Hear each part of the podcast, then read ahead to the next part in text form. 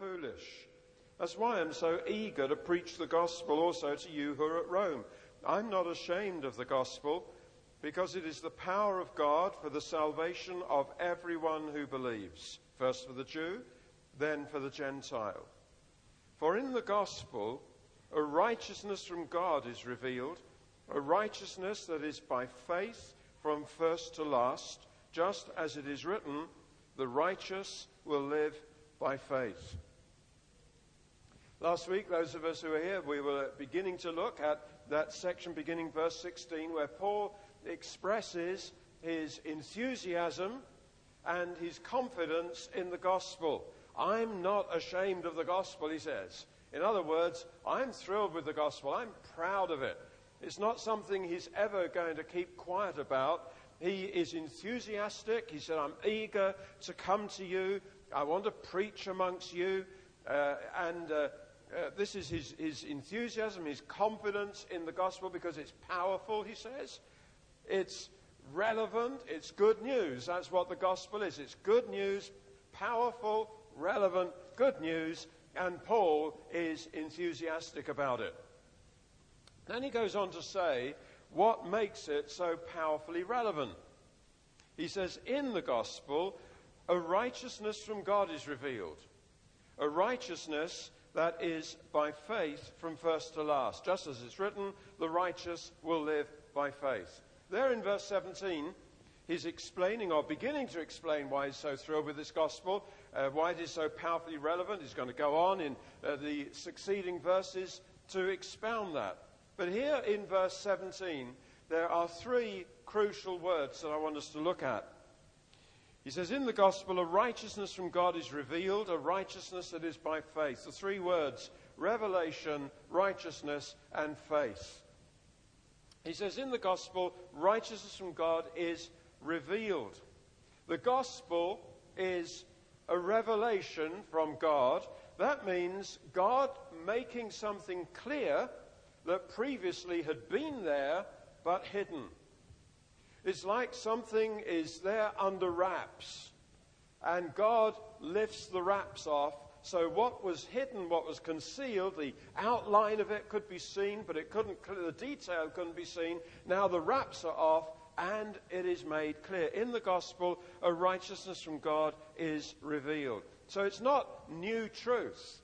It's eternal truth. It had always been there, but concealed. And indeed, he makes that clear, doesn't he? In verse 2 of this chapter, he says, The gospel God promised beforehand through his prophets in the Holy Scriptures. The Old Testament always said this. This is not something new. It's just people had not seen it. It was under wraps. We need revelation. If we're ever to see anything about God, understand anything about God, we need God to take the wraps off. We need God to reveal it to us. With regard to God, Paul is going to go on to say a few verses further down in verse 21. With regard to God, unless God brings revelation, we're in the dark.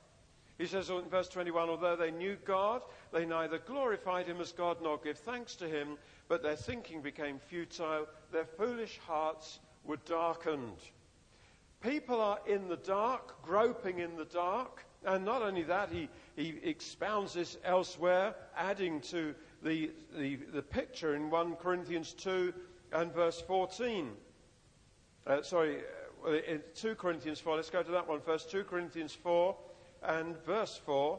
Then we'll come back to 1 Corinthians. In 2 Corinthians 4 and verse 4, he says there, The God of this age has blinded the minds of unbelievers so they can't see the light of the gospel of the glory of God, who is the image of God. He goes on to say, God who said, Let light shine out of darkness, made his light shine in our hearts to give us the light of the knowledge of the glory of God in the face of Christ. He's saying that people have been blinded, they can't see the glory of Christ. They can't see the light of the gospel. God has uh, the, the God of this age has blinded the minds of unbelievers, but God has made his light shine in our hearts. We need revelation. In the dark, blindfold. That's humanity. stumbling along, thinking they're wise, thinking they know the way, but blindfold and in the dark. And worse than that, or in addition to that, they're quite incapable. We, by nature, are quite incapable of ever understanding anything about God. In 1 Corinthians 2:14, the verse I accidentally mentioned earlier, the man without the Spirit doesn't accept the things that come from the Spirit of God. They're foolishness to him. He can't understand them because they're spiritually discerned. That's our position by birth. In the dark, blind, and quite unable, quite incapable of understanding spiritual things. We need revelation. Information isn't enough. We need revelation. We need the light to dawn. Information isn't enough. Some people, some Christians, it seems to me, are prepared to stay with information very well informed, and yet knowing nothing.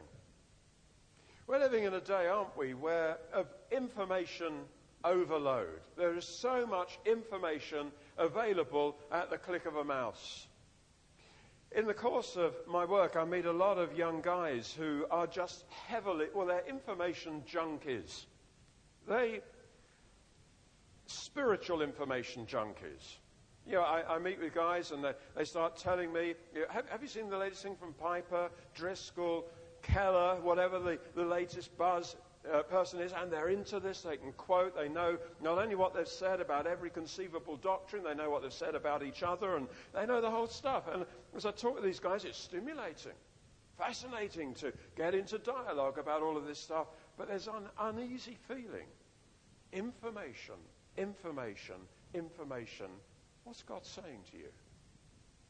Is the truth getting through? I don't get the note of worship as you talk about these profound doctrines that these guys discuss. Information. But we need revelation. We need the penny to drop. We need God to bring light into our spirit so that wonderful truth blesses our heart and edifies us.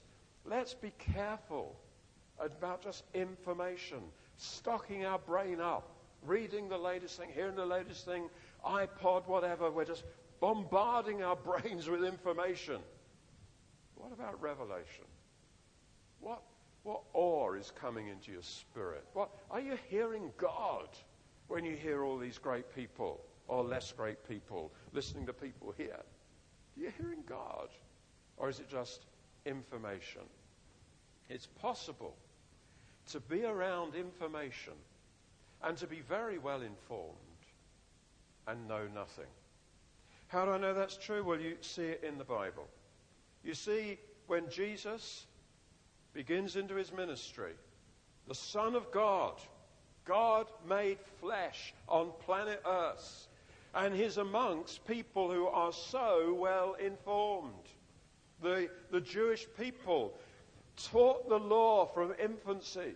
And then the, the leaders of the Jews, they, they could quote the law and legal precedents. They knew what everyone had said about everything. But they didn't know anything. And the Son of God comes. They don't recognize him. Jesus protests uh, in John chapter 5 when they're arguing with him. In John chapter 5, verse 39. Jesus says, You diligently study the scriptures because you think that by them you possess eternal life. And that's good. But these are the scriptures that testify about me, says Jesus. Yet you refuse to come to me to have life. Oh, they've got all the information. They're missing the point. The light hasn't dawned.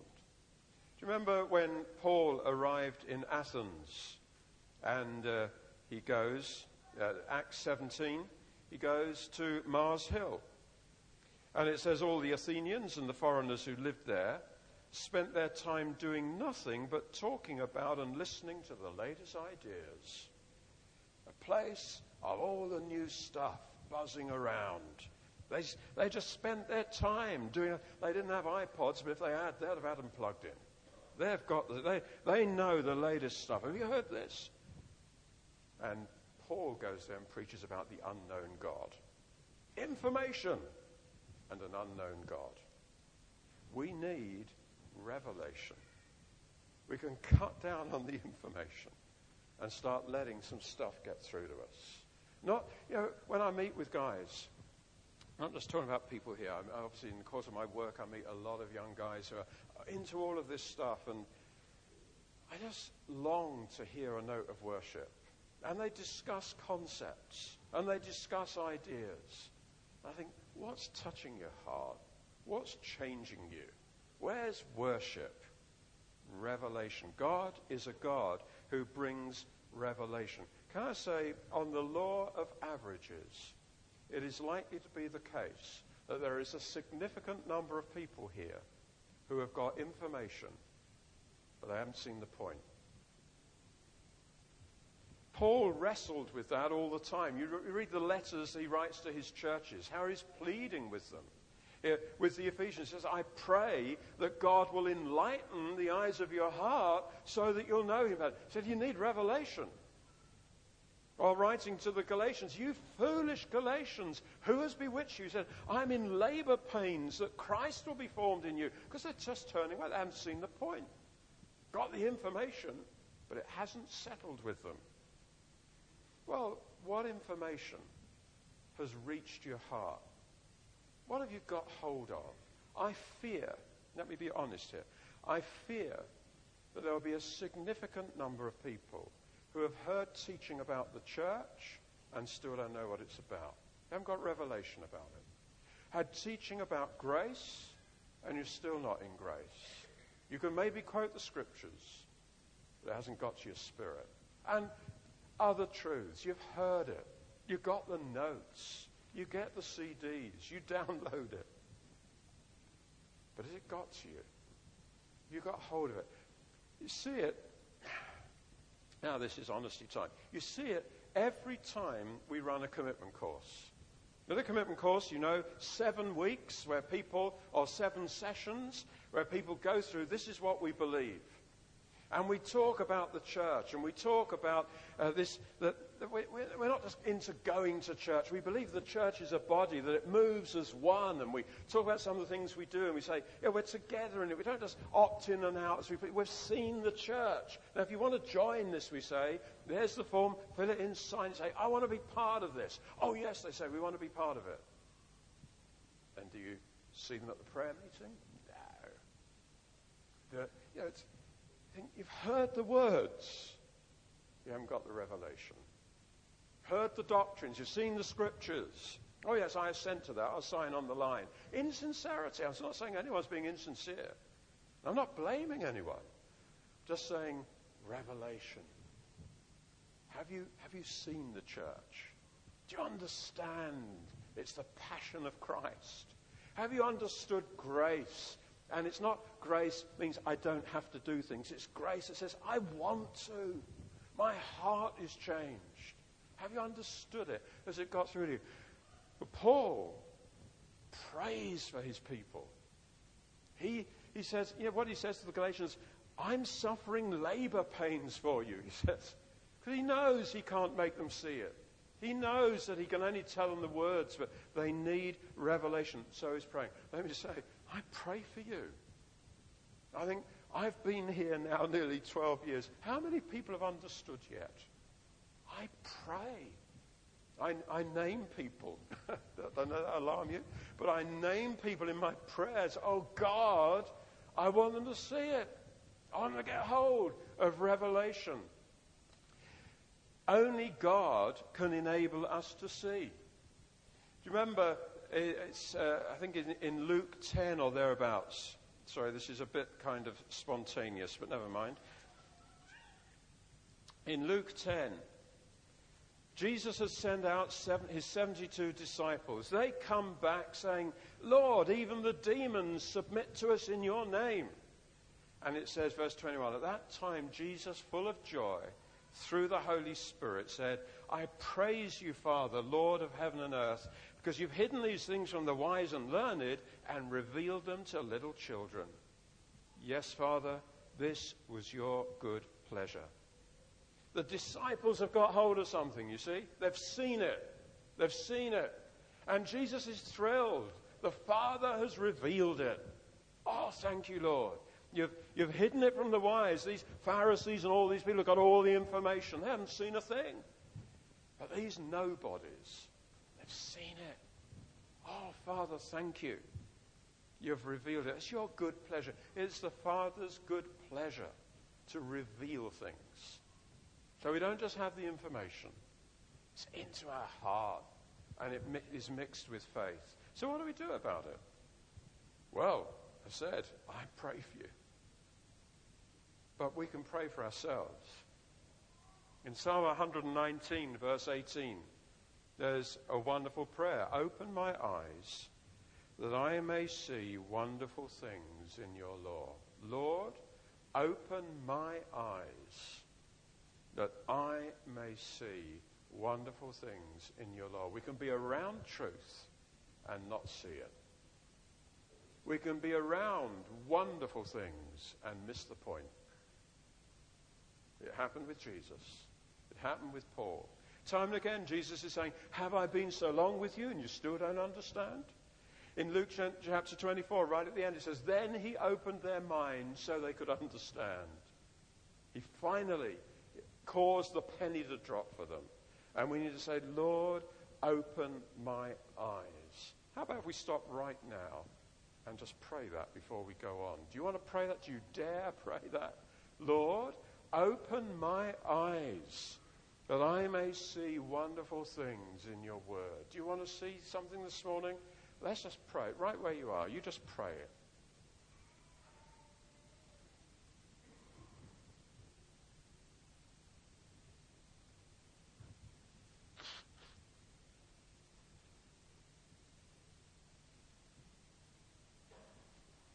Father, we humbly acknowledge before you we can only see what you show us. We confess our own blindness, lack of sensitivity, so prone to miss the point, latch onto the concept and not get the truth. Oh God, I pray, answer every prayer that has been prayed in sincerity right now and bring some revelation. Thank you, Lord. It is your good pleasure, Father. Thank you. Thank you. Well, the second key word there in verse 17 is righteousness. In the gospel, a righteousness from God is revealed. The gospel takes the wraps off righteousness. Now, if you translated it word for word, what they would actually say in verse 17 is, In it, God's righteousness is revealed. Which then begs the question God's righteousness, are we talking about the righteousness that God has? God is righteous. In other words, the gospel reveals how righteous God is. Or is it talking about the righteousness that God gives? And the original, the Greek, doesn't make that clear. It could be either. In the gospel, or in it, God's righteousness is revealed. Let's take that first option that in the gospel, God's righteousness is revealed. The righteousness that God has is terrifyingly awesome. Think back into the Old Testament in the prophecy of Isaiah, when in, right at the start of uh, his prophecy in chapter 6, he says, I saw the Lord. And it says, Above him were seraphs, these heavenly beings, each with six wings. With two wings they covered their faces.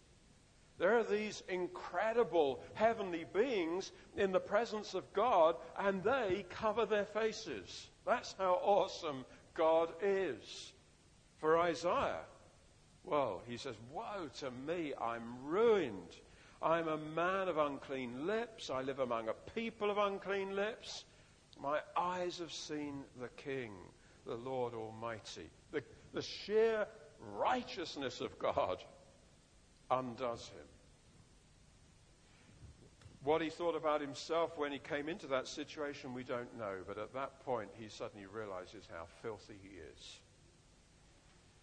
Not only his own filth, but also he's amongst people whose filth rubs off on him and his on theirs. Woe to me, I'm ruined. Unless we're ruined, we will never really understand the sheer mercy of God. The gospel begins there.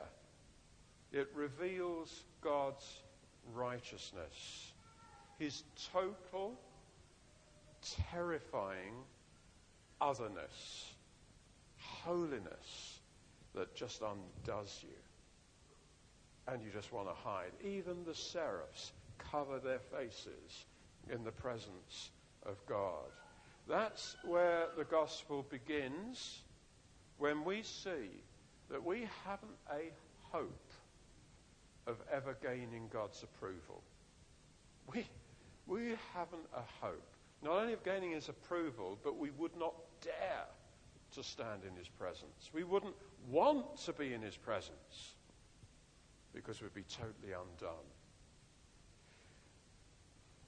We know that we don't even meet our own standards. We make promises, we make resolutions, we state our intentions, and we know how those intentions fail. Uh, we can all identify with that. We can see it graphically portrayed in chapter 7 of Paul's letter to the Romans when he's speaking about life just knowing God's law but not having God's spirit. And it just leads to despair. You, you see the law of God and you say, it's good. But I can't do it. And every time I try, I fail, and you end up in the despair of what a wretched man I am. Who will deliver me? That's us. And the gap between us and God, the gap between our righteousness, such as it is, which is non existent, and God's righteousness, can only lead to despair.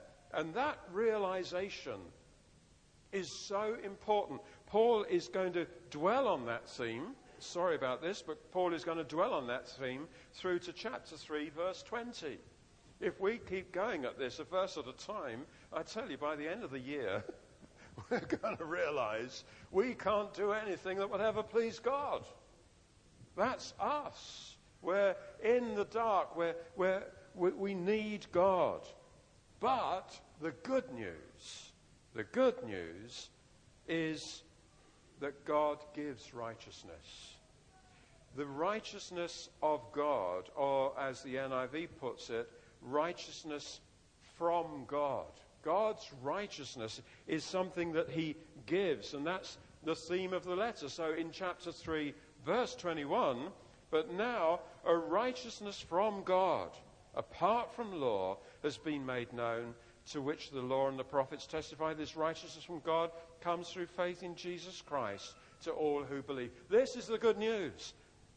We start by seeing how awesomely holy God is, and we dare not come before Him. And this awesome God, incredibly, has made a way where His righteousness can be conveyed to us, who deserve nothing and deserve to flee His presence, but righteousness from God. In the gospel, in the good news, a righteousness from God is revealed, a righteousness that is by faith. God gives righteousness. Righteousness means right standing with God. And how can we have a right standing with God unless we're holy? Right standing with God means holiness given to us or put to our account. We stand, we, we can stand before God with a well founded confidence. How? Well, because of the Lord Jesus Christ. And Paul is going to go on to expound that about redemption in Christ, about wrath, the wrath of God being turned aside because Jesus suffered the wrath of God in our place. He's going to speak about atonement. He's going to speak about all these wonderful truths. What Jesus has done, He has done it for us, taking our sin on Himself, being punished in our place, our substitute, dying for us, so that His righteousness can be given to us. And we, having done nothing good, can have a confident standing with God. That's the essence of the gospel. Standing before God with a well founded confidence.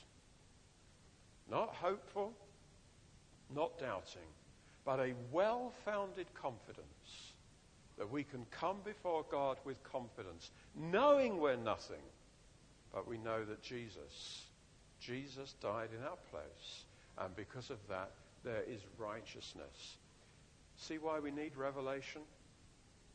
Because if we don't have revelation, our conscience will never allow us to accept that. We'll get the truths, quote the verses, but our conscience will be always saying that can't be true. You know you're no good. God can't possibly love you. That's what our conscience will keep telling us. And furthermore, the devil is the accuser of the brothers, and so he will be making sure that our, our conscience is pretty active, accusing. And then we need revelation. Jesus died for me. His righteousness is mine. And I come before God with a well founded confidence. My confidence is founded on the promises of God here in Scripture, and God is not a human being that he should lie. He tells the truth, and I believe the truth. Revelation that deals with our conscience so we can come confidently before God. And then that right standing with God is the essence of our life. We love to stand before Him. We don't just get busy in activity and ignore God. No, God has enabled me to come before Him clean. Well, then that's what I'm going to do. That's what I'm going to enjoy. If that's made available, then prayer doesn't be, isn't an ought of something I need to do, and I'm not thinking, am I good at praying or not? That is not the issue. The issue is, I, with all my frailty and stupidity, can come before God because of Jesus. So I do it to stand before Him. That's what, nothing else matters as much as that. Nothing else can be so important. That is the key feature of this powerful gospel. Don't you think Paul has understood that when he remembers all the stuff he had done? He remembers where he started, persecuting the church, hating the name of Jesus Christ, refusing to believe that Jesus was the Christ, passionately opposing the church, persecuting, having Christians put into jail, some killed. That's his track record. How dare he come before God? Well, because of Jesus. The slate wiped clean. He's not got to claw his way back into God's favor. Favor is given to him. Wow. What a powerful gospel. What a powerful message.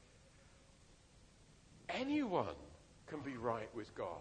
It's not certain types of people are likely to be Christians. Oh, that person would make a good Christian, we sometimes say. No, anyone. There's an old hymn that said, The vilest offender who truly believes that moment from Jesus a pardon receives. The vilest offender. Paul was among the vilest. Righteousness from God. God is righteous. But wonderfully, he gives righteousness. In the gospel, a righteousness from God is revealed. A righteousness, it says here in this version, that is by faith from first to last, just as it is written, the righteous will live by faith. Or again, word for word translation, righteousness that is revealed from faith to faith. Just as it is written, the righteous will live by faith, or the righteous by faith will live. There are all kinds of alternatives there. Let's unravel it. First of all, it's talking about faith. And when it's talking about faith, it is contrasting believing with striving and earning. What the, the New Testament calls law. When you're trying to achieve a relationship with God on the basis of the things that you do, that is doomed to failure.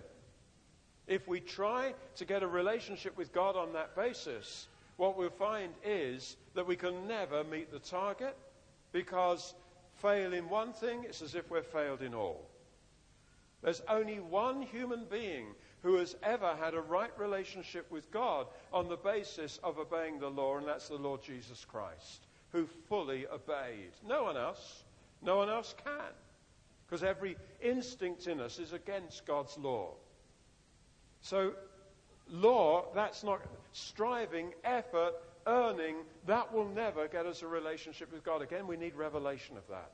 That faith is the alternative. Faith is shorthand for rejecting all that I can achieve and believing in the death and resurrection of the Lord Jesus Christ. I believe in the death and resurrection of Christ, my sin is fully dealt with, and because Jesus is alive, I am now free to live a life that pleases God because this Jesus who is alive puts his spirit in me. That faith is shorthand for all of that. A righteousness that is by faith, simply believing it. Again, we need revelation because everything in us will say, well, that's not enough, surely. Surely that's cheating. Can't be, that can't be all. That's believing. That's why the early Christians were called believers. They believed. A righteousness that is from faith to faith or by faith from first to last.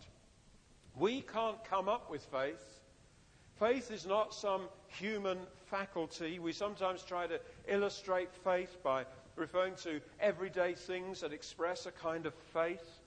But that's, that's just human faith. We can't naturally believe God. We need God to bring revelation to us so faith comes as a work of God. We're naturally unbelievers. But God gives faith so that we believe this gospel and then we live by faith. It's by faith from first to last. We get launched into a life of believing God.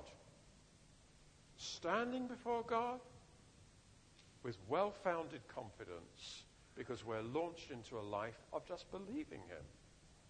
It's not great faith, it's just faith. It's the righteous will live by faith, or the one who is righteous by faith will live. Either way, it amounts to the same thing. Crucial to it is faith. That we believe God, and it's on that basis that we live, and that living is living as opposed to death. It's a new kind of living. It's a living that is characterized by faith in the work of the cross and the empty tomb. When Paul's writing to the Galatians in Galatians chapter 2, as Paul is reasoning with these dear people that he saw come to faith, and yet they're turning away from faith and they're going back to what they'd come out of because they haven't seen it. He says in chapter 20 of Galatians 2 I have been crucified with Christ. I no longer live, but Christ lives in me. And the life I live in the body, I live by faith in the Son of God who loved me gave himself for me. See what he's saying there? I have been crucified with Christ. Okay, you're facing this direction. So this guy here, me, I, with all my fail, failures, my sin, my rebellion, my stupidity, my blindness, all of that stuff, and you can add any other insult you want to into the mix, all of that, crucified with Christ. When Jesus was crucified, he's in my place and so it's as if I am nailed there. The life that I had, which was a living death under sentence of death, crucified. That life was always failing. Because the flesh was stronger than me, I couldn't resist it. And so I sinned. But that life of failure nailed on the cross, I have been crucified with Christ. And I no longer live you might say, well, who's this standing on the platform then? That person no longer lives. The life I live in the body, the body is still here, but the life I live in this body, I, that is me inside this body that you have the misfortune to have to look at, I live by faith in the Son of God. It's a new kind of life. The Son of God who loved me and gave himself for me. I'm living a life believing in the cross, believing that what happened there put paid to that life of inability, failure, rebellion, blindness, all of that stuff. Crucified, and now I am not subject to all of that anymore. I'm living by faith in the Son of God. I'm still living in the body. My body is no more regenerate than it ever was, but I am. I'm born again. I know the Savior. He knows me. And I'm now living in this body, but I'm not living according to this body anymore. I'm living by faith in the Son of God. That's life. It's a life of faith. The body will still give the same signals. And we all have different ways that we're wired. Some will be particularly wired towards sort of depression, gloom. Incidentally, I saw in the press this week a report that being gloomy actually makes your brain work more sharply. Oh, that's a wonderful bit of information. So when I wake up feeling absolutely fed up, I think, wow, I'm really going to be sharp today. Uh, anyway, that's by the way. We're wired in different ways and we react in different ways, but we're not subject to that. All of those things will still be, those signals will still be there, but we're living by faith. Keep telling ourselves, the Son of God loved me. I think to me, that's one of the most wonderful scriptures. The Son of God who loved me gave himself for me. If you were to go on Facebook and look at my site where it says religion on my, my one, religion, the Son of God who loved me and gave, that's my religion. The Son of God who loved me gave himself for me. I live by faith in that. That's life. It's by faith from first to last. It's living justified. Living at peace with God living dealing with sin, living growing in grace. It's not returning to being condemned and excluded and hopeless and nobody loves me, no one will ever love me, I'm miserable. We're not in that. Where our body might tell us that stuff. We say, No, I live by faith in the Son of God. And He has saved me for eternity. And He has put me in His church and He's put me there to be a blessing, and I will believe that. And we all receive that by faith for ourselves. We, it's a righteousness that is by faith from first to last. The righteous will live by faith, not by our instincts, not by the way we're wired, not by what people say to us or dump on us. We're living by faith in the Son of God. We need revelation for that. We need God to show us that. We can get the information, hear the words, but oh God, open my eyes to see wonderful things in your word. Lord, I want to see it and live in it. That's why Paul is so enthusiastic. God broke into his closed mind. God broke into his closed, self righteous world and brought revelation. Happened in an instant.